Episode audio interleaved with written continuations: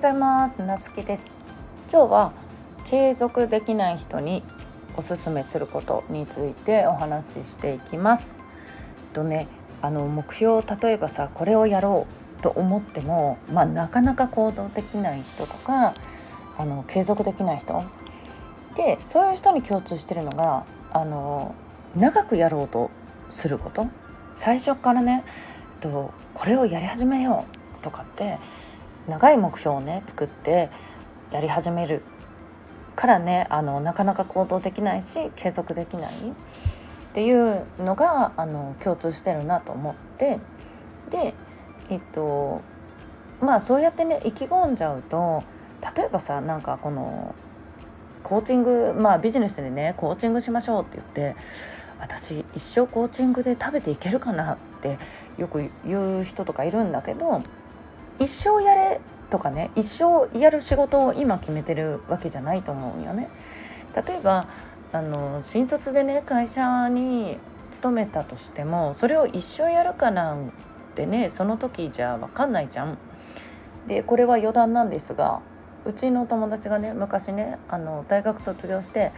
あの就職決まってね「わーやった」って言ってあの1日目に会社 辞めてきたのね。泣いて帰って辞めたっていうね。もうその理由はちょっと忘れちゃったけどまあそういうこともあるわけよ。でその何が言いたいかっていうとまずね行動してみてやってみないとあの分かんないっていうこと。であの一生やるかどうかなんかましてやね。まあ分かんないわけよね。でうちはとりあえずまあ3日やってみようとかってまあ3日ちょっと大げさかもしれんけどもうものによるけどね例えば1週間やってみようとか1ヶ月やってみようとかね1ヶ月毎日やるぞとかってね言って始めてみることにしてる。でまあスタイフはあの記録を作るぞっていうことで意気込んで始めたんだけどあの意外に全然あの苦労なく続いてるなむしろ楽しいなと思って あの続いてる。で散々ねこれまでインスタとか、まあ、ツイッターとか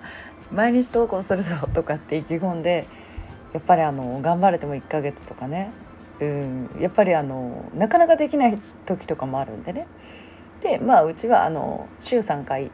Facebook とかも週3回投稿しますとかまあやっぱりなるべく目標を低めに設定するっていうのとその一生やるわけじゃないんだからとりあえず初めて見ようよっていうね、うん、っていうことをねお伝えしたかったかな。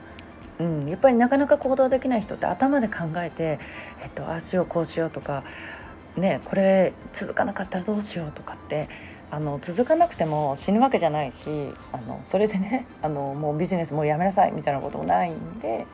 とりあえずなんかあこれ面白そうだなとかこれチャレンジしてみたいなと思ったらまあ何でも始めてみる。でそこであのうまくいかなかったらなんでうまくいかなかったのかを考えてみる。うん、でとりあえず始めないことには何も進まないんで、うん、とりあえず気軽にね始めてみようっていうことをねお伝えしていきました。ということで皆さん今日も素敵な一日をお過ごしください。またお会いしましょう。